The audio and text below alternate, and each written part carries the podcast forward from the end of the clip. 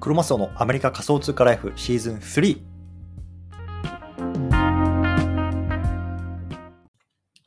はい。では、毎日スペース、今日も始めていきたいと思います。よろしくお願いいたします。いつ1月5日ですね、木曜日、ね、今日も始めていきたいと思います。よろしくお願いします。で、今日なんですけども、今日ね、また海外から見日本見たね、日本の NFT マーケットについて少し話していきたいなと思うんですけれども、まあね、こう日本の強みであるところとか、あとはね、まあ、現状の課題なんかを、まあ、少しまとめてみる、見たツイートがありますので、そちらをね、元に少し話していきたいなと思います。え始める前にね、簡単に自己紹介だけさせてください。僕はね、今、アメリカの方に住んでます。で、普段はね、会社員として働いてるんですけれども、まあ、Twitter とか、ポッドキャストとか、そそういうところでね、まあ、NFT とか Web3 なんかのこう海外トレンドを配信してるんでね、もし興味がある方はフォローしてみてください。というところで、早速本題の方入っていきたいと思うんですけども、まあね、最近こう日本の NFT マーケットっていうのがこう海外からこう脚光を浴び始めているっていう話なんですよね。うんで、そんな中で、ま海外から見た日本の強みであるとか、もしくはね、こういうところ日本に足りてないよなっていうところがね、こう海外の投資家さんから見て、まあ、コメントが出ていたので、そのあたりをね、まあ、少し話していきたいなと思います。で、今日のね、ツイート、えっ、と、スペースなんですけども、上の方にね、ツイートを貼ってあります。で、えっと、一番最初のやつか、えっと、2個目のやつか、真ん中のやつですね、こう日本の NFT が世界から注目され始めてますってね、始まるツイート。これをね、元に今日は話していきたいなと思います。で、これはね、えっと、日本に住んでいる、まあ、かいいわゆるあの海外の方の、いわゆる NFT 投資家みたいな方が、まあ、英語でツイートしていた内容になるのを、まあ、僕自身がね、こう少し意訳しながら解説した内容になってますので、もしね、あの元のツイート読みたいよっていう方は、こちらの方にね、あの元のツイート、英語ですけれども、貼ってありますのでね、そちらの方もぜひ見てみてくださいというところで、えっと、早速ですね、今日3つ話していきたいなと思います。ね、最初の2つは日本の強み、どんなところにあるのかっていうところですね。そして3つ目、ね、課題、どんなところにね、今、この日本の NFT っていうのがこう世界に打って出るにあたって課題があるのか、そのあたりをね、まあ、海外の方目線でね、まあ、見ていきたいなと思いますのでね、よろしくお願いしますと。いうところで、まず1つ目、日本の強みですね。もうこれね、誰がね、何と言おうとも、あのそうだと思うんですけども、やっぱりね、この漫画とかアニメとか、まそういうところのカルチャーですよね。もうこれっていうのがね、圧倒的にやっぱりこう世界の中でも独特、独自のものっていうのがね、発達してますよね。うん。でまあ、僕自身もね、アメリカに住んで10年ぐらいになりますけれども、やっぱりね、日本のカルチャー、例えば忍者であるとかさ、あとは侍とか、まあ、あのあたりのもう、まあ、あの 今ね、我々がね、忍者とか侍って現代では見ることないですけれども、やっぱりね、まあ、昔そういうような文化があったっていうこと、でさらにね、それっていうのが例えば、ナルトであるとか、まあ、侍ね、ラスト侍とかっていう映画とかもありましたけれども、まあ、あいうようなところでやっぱりグローバルにね、まあ、通用する、まあ、コンテンツっていうのがもうすでに日本の中にはある。これね、ものすごく大きな強みですよね。まあ、特にね、ま、漫画ですよね。やっぱドラゴンボール、ナルト、ワンピース、ね。あとはまゲームで言うとね、まあ、任天堂とかマリオとかね。もう任天堂ってね、日本語だと思ってない人結構いるんですよ。え、任天堂って日本の会社だったの？え、そうなの？そうやってね、言われることかなりありますよ。うん。でもそれぐらいやっぱりね、まあ、任天堂とかさ、スーパーマリオとかね、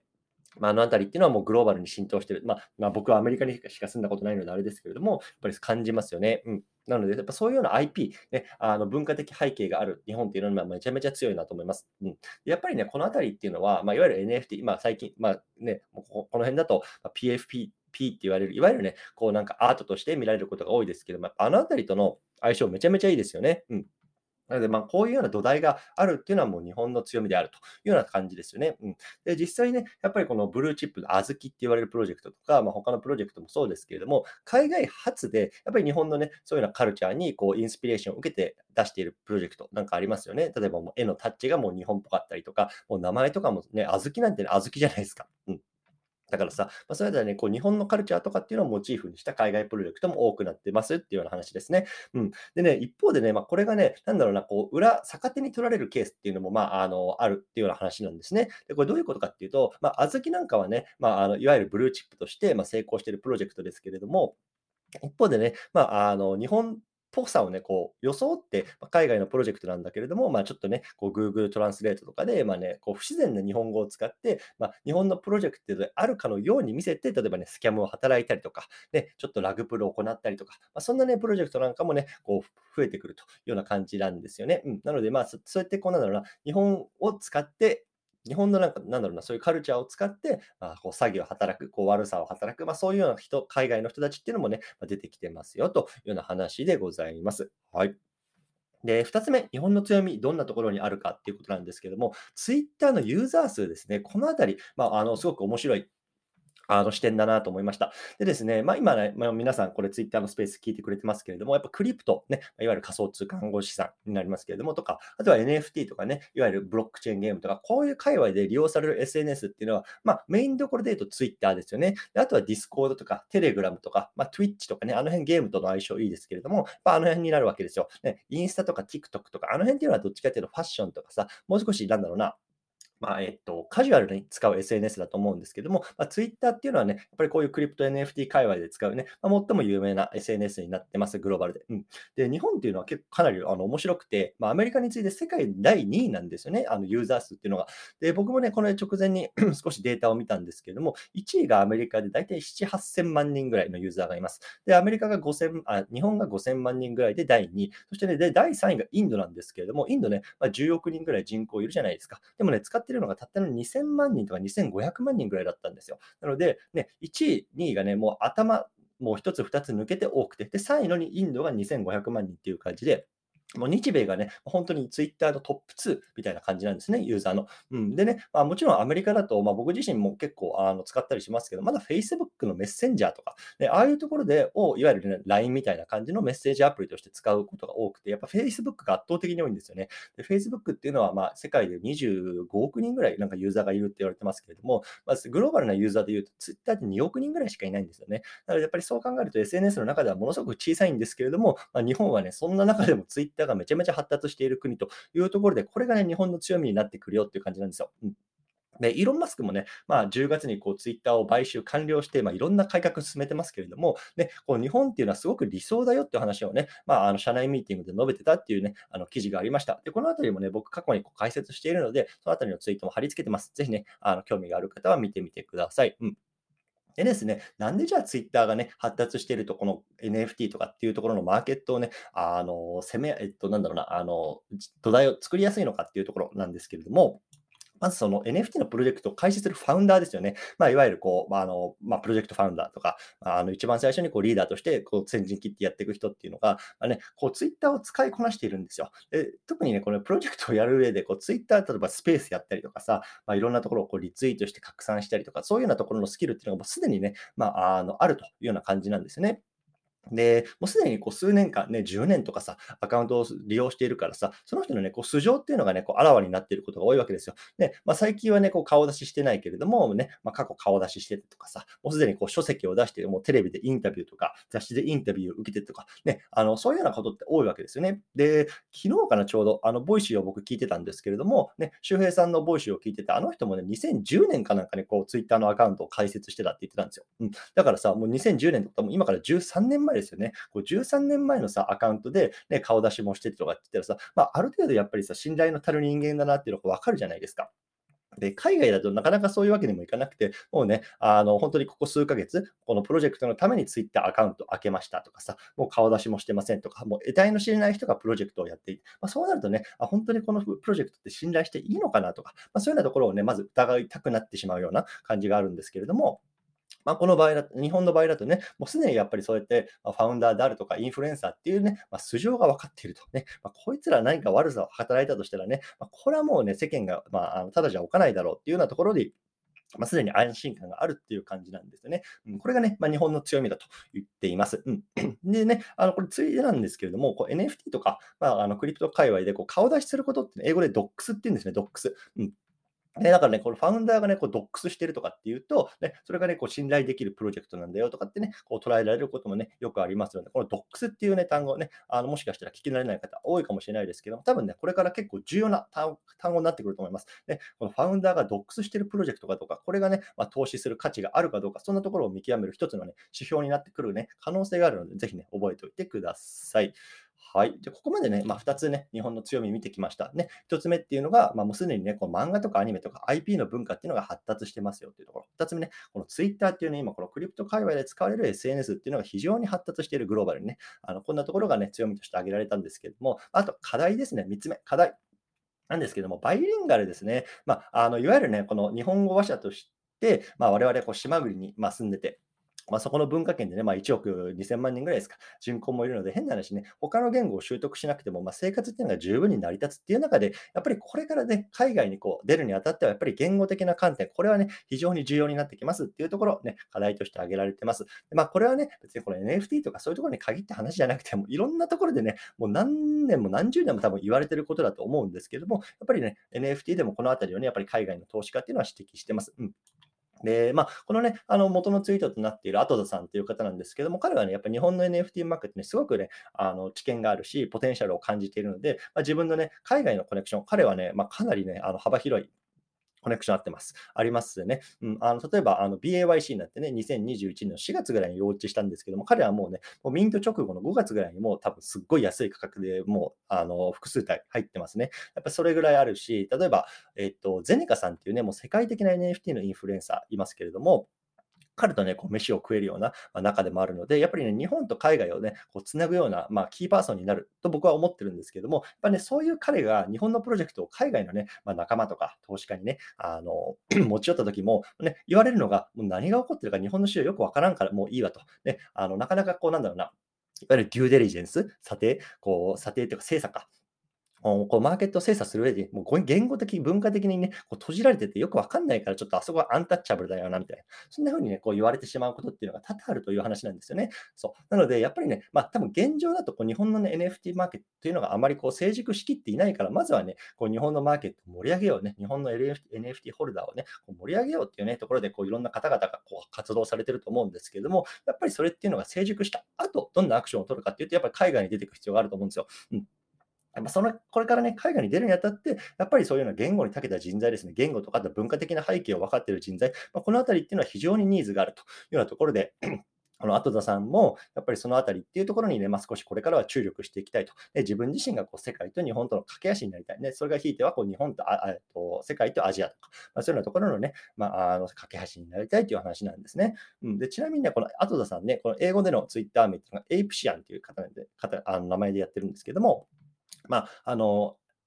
アジアンのエイプ、ね、BAYC とかそういうことですね。なので、やっぱりアジアを代表して、この NFT マーケットを盛り上げていきたいっていうところで、まあ、いろいろと活動されている方ですね。はい、そう。なので、まあ、これからね、まあ、もうやっていくにあたって、まあ、多分現状はね、別にその言語なくてもいいと思うんです、正直。ただ、やっぱりこれからね、まあ、あの3年、5年ね、ちょっと超中長期のスパンで見たときに、やっぱりここっていうのは非常にあの課題になってくると思いますし、逆に言うと、例えばこれ聞いてる方の中で、まあ、自分ね、こう言語できるよとかね、なんとか英語な、ね、駆使できるよとかさ、そういう人材っていうのは多分これからものすごくね、こう、引く手あまたになってくるかなと思いますので、もしくはね、まあ、今全然できないけど、まあ、3年、5年のね、こう中長期なスパンを見てるときに、今少しでもね、こう勉強して習得しておこうってね、なると、多分ね、あの中長期で見たらものすごくなんだろうな、うん、いいいいというか、あの活躍できる人材にこうなりうるかなと思っているので、もしね、この英語学好きだよとか、興味あるよって方はね、このあたりやっておくとね、まあ、この NFT 界隈でこう日本と世界をつなぐ、まあ、キーパーソンとか、まあ、そういうようなね、まあ、ワクワクするような仕事に、まあ、あのありつけるような可能性があるんじゃないかなと僕は思いました。うん、はい。ってことですね。まあ、こんな感じで、まあ、あの、書かれていたことをね、まあ、解説とか、意訳とかっていうをしてみた、しました。で、ちょっと最後のところに付け加えてるんですけども、あとでさんね、えっと、今週の土曜日ですかね、えっと、スペースやるみたいですね。で、このスペースのね、テーマっていうのが、こうね、あの、日本、NFT 界のね、こう、ジャパニーズウェブが来るぞっていうところで、多分ね、こう世界の、まあ、投資家とか、まあ、彼のコネクションがある方向けに、ね、こう日本のマーケットっていうのを紹介したりとか、どんな、ね、ことが今起こってるのかっていうのをこう紹介してくれるスペースになるみたいです。で多分ね、これ英語でやるんじゃないかなと思ってるんですけども、もしね、興味があるよとかさ、こう日本のね、NFT を海外に売っていくにあたってね、どんなところをね、まあ、あの投資家としてプレゼンテーションするのかみたいなところ、興味ある方はね、見てみて、あの聞いてみても面白いかなと思います。で、確か、えっと、パソコンでさ、PC で、えっと、スペース、今聞いてる方いるかもしれないですけども、そういう方多分ね、あの、字幕が多分同時に出ると思うんですよ。なので、もしね、英語ちょっときついなって方は、多分ラップトップからこれ出てやる、やると多分設定上ね、字幕が確か出せたはずです。で、もちろんね、パーフェクトな字幕じゃないですけども、あの、なんていうんですか。まあ、ざっくりこうね、あの内容を把握すればね、まあ、多分問題ないような字幕になると思うので、まあね、そういうようなところもぜひね、やってみてはいかがでしょうかというような話でした。はい。ちょっとね、コメントもらってますので、少し見てみたいなと思います。ちょっと待ってくださいね。どうや。あ、モーリーさん。毎度ありがとうございます。もうモーリーさん完全に覚えましたね。このクールガールの顔とモーリーさんですね。はいはい。コメント読ませてもらいます。日本では NFT においてファウンダーのスペース、ボイシーによる音声発信が重要視されていますが、海外では音声発信は重要視されているのでしょうか？あ、どうもありがとうございます。これね、あのめちゃめちゃ重要視されてますね。うん。あの、やっぱりスペースですね。まあ、最近だとスペース多いと思います。あとは、あのー、ディスコードに結構その音声、なんかボイスチャット機能みたいなのがあるじゃないですか。ああいうようなところで、やっぱりファウンダーとか、まあ、コントリビューターみたいな人がこう出て、まあ、そういうようないわゆるこのコミュニティの人と一緒にこうコミュニケーションを取っていく、ね、チャットだけじゃなくて、そういうようなところも使ってコミュニケーションを取っていく。やっぱそこっていうのは、ね、非常に大事だと思います。うん、で、まあね、あのー、やっぱり声出しっていうのは、結構その素性がね、こうね、まあもちろん顔出ししてなくても、まあ、あの、知れるっていうことあると思いますし、結構ね、なんだろうな、ポッドキャストとか、あのスペースとかっていう撮ってるのを、まあ、カメラで撮って、それをね、例えば YouTube 上で上げたりとか、ライブ配信したりとか、まあ、そういうようなことをしているようなファインワーとかも結構いますね。なので、まあ、あの、モーリーさんの答えに、あモーリーさんに対する答えとすると、本当に、ね、この辺重要視されてると思います。だからその辺はね、日本でも海外でも変わらないかなっていう気がしますね。はい。どうもありがとうございます。なんかもう一個来てるかな、多分。あ、クレアさんですね。どうもありがとうございます。ドックスって言葉初めて聞きました。どんなスペルでしょうえっと、DOX ですね。で、これね、あの、造語なんだよね、多分。あの、英語としてはないんですよ。だから、えっと、DOXX で多分使われると思います。この界隈だと、DOCS。例えば、DOCS クリプトまで調べると、もしかしたら出てくるかもしれないですね。うん。うん、DOX ですね。うん。例えば、ちょっと今、文を読んでみましょうか。今。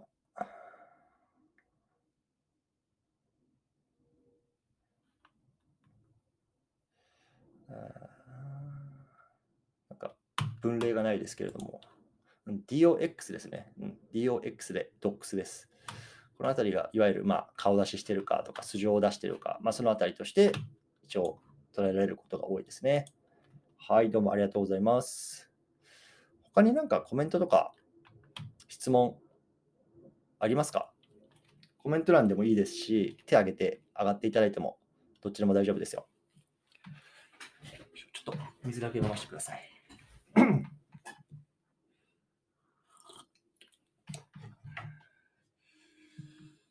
で、ちょっとね、えっと、今日いくつかツイートを貼り付けてるんですけれども、今、あの、リスナーさんでね、あの、聞いてられる方、いますね。えっと、これちょっとな、なお名前なんて読むかわからないんですけども、WW っていうね、まあ、2つの小文字の W の、えっと、方がですね、まあ、昨日の僕のツイートに対してコメントをくれたんですね。で、そのツイートも貼り付けてます。で、えっと、ちょっと簡単に冒頭だけ読み上げますと、えっと、さっきクロマスオと、えっと、だエプシャンのツイッターを拝見し、全くその通りだと思いましたと、あの始めている。あの、えっと、ツイートなんですけども、このツイートがね、まあ、あの、めちゃめちゃ僕は感動したんですよね。その、やっぱり、あのね、このバイリンガルであるとか、日本がすごく閉じられた国っていうところを、まあ、すごくね、こうネガティブに見る意見とかっていうのもすごく多いと思うんですけれども、まあ、彼女のね、この今回のこのツイートの意見に関しては、この日本がね、こうどうやってね、そのコミュニティとかっていうところをね、あの学ぶために最適な国なのかっていうのをこう自分のね、えっと、留学なのかな、留学なのか旅行なのかちょっとあれなんですけども、そこの体験を含めてね、語ってくれてるんですよ。なので、まあ、やっぱりこれはね、あの、本当に日本にいる日本人にはすごくわから全然わからない視点だと思うんですよね。なので、やっぱり海外の方が日本に来て、そこでね、自分がどんなことを学んだのかとか体験したのか、それによってね、日本っていうのはすごく伸びしろのある国なんだよ、このね、業界においてっていうところをね、まあ、あのコメントしてくださってるんですね。なので、あの、そのあたりぜひ読んでみてください。あ今コメントくれましたね。あ、ワンウェイ、ワンウェイさん。どうもありがとうございます。ね。あの、ありがとうございます。ね、これ本当に僕ちょっと感動しましたんで 共有させてもらったんですけど、もしね、興味がある方、ね、こちら見てみてください。はい。モーリーさん、もう一個コメント。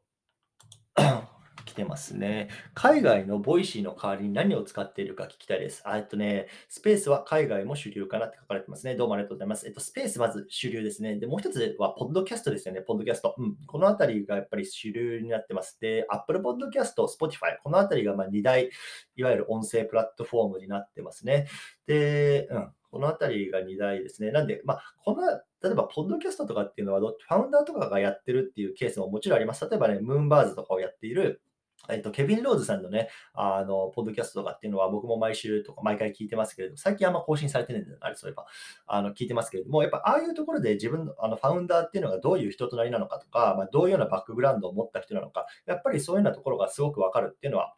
あの、いいところだと思います。ただ、えっと、やっぱりタイム、その、ポッドキャストっていわゆる収録して配信するような感じで、まあ、あの僕なんか毎日出していますけれども、毎日やるっていうのはなかなかね、あの珍しいあのタイプだと思うんですね。海外だと特に海外、日本だとさ、例えばこれすごく面白い、あのことだと思うんですけども、日本だとね、例えば10分、15分の、えっと、音声配信っていうのをこう毎日とかってやってる方多いと思うんですけども、海外だと、まあ、なかなかあれ、あの、あの感じなくて、例えば60分とか100分、2時間とかっていう長尺を毎週1本出すような感じなんですよね。うん。なので、あの、結構やっぱりそういう、なんだろう、音声配信の使い方とかっていうのも違うなっていうのは感じています。なので、例えば1週間に1本の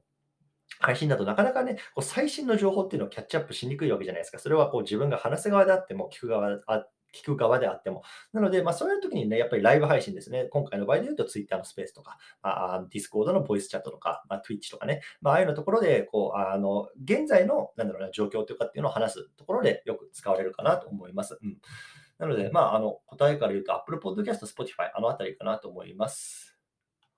はい。OK。あとなんかコメントありますかね？ちょっと今日も30人ぐらい聞いてくれてんな。どうもありがとうございますね、いつも。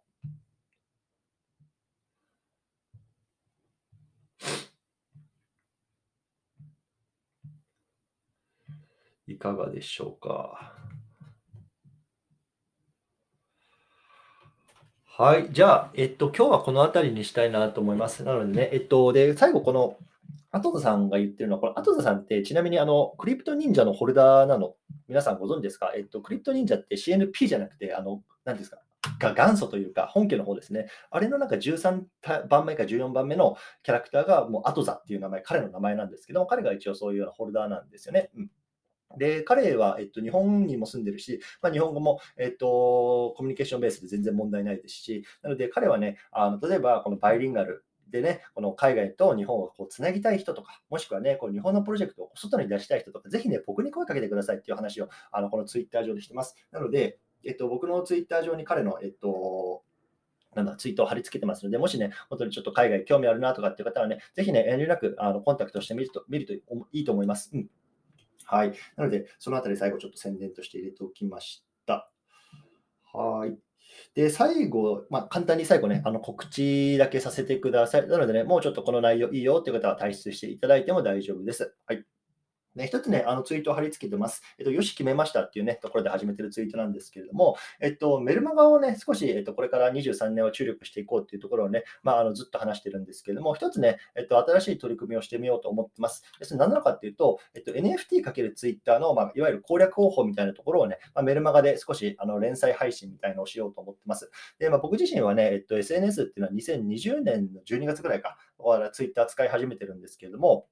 あの、本当にね、ここ最近まで全然いわゆる伸びなかったんですよね。もう本当に発信している内容っていうのをこういろいろ変えてみたんですけど、例えばね、まあ、クリプトもそうですし、まあ、アメリカのね、株式の話とか、不動産投資の話とか、まあ、いろんなね、話してみたんだけど、なかなか伸びねえなって思ってたんですけども、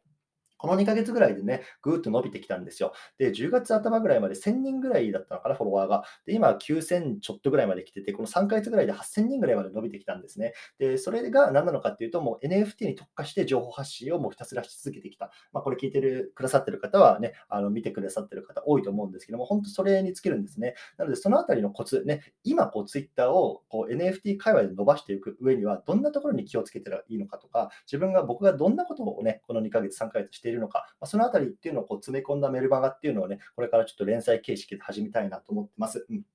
で今、9000ちょっとぐらいのあのフォロワーさんになっているので、まあ、ちょっとここ、えっと、数週間ぐらいで少しその内容を詰めて、1万人になったらね、まあ、あのこのツイ、えっと、メルマガっていうのを始めたいなと思ってますのでね、もしね、興味がある方、メルマガ登録してお待ちいただけると嬉しいなと思います。えっと、僕のプロフィール欄の、ね、ところからもう登録、URL 載ってるので登録できますし、まあね、このツイートのところにも連続ツイートとして、えー、と載せてますので、まあ、そのあたりね、ぜひ興味がある方は登録してみてください。ね、あのツイッターもやっぱりアルゴリズムによってこう伸びる、ね、同じ投稿でもこう伸びる時期と伸びない時期とかっていうのがやっぱあるので、今ね、この NFT 会話で伸ばすならっていうところのね、まあ、ノウハウっていうのをね、まあ、詰め込みたいなと思います。これがね、例えば半年後そのノウハウを使って伸びるかどうかは正直わかんないです。でも、ここ2ヶ月僕がやってきた内容っていうのをね、まあ、取り組んだ、まあ、いわゆるなんだろうな、まあ、本当、今ですね、今伸ばすならどうかっていうところを少しね、あの解説した内容にしていきたいなと思いますのでね、ぜひよろしくお願いいたします。で、あの、ちょっとこれまだ考えてますけど、あの一部もしかしたら有料にする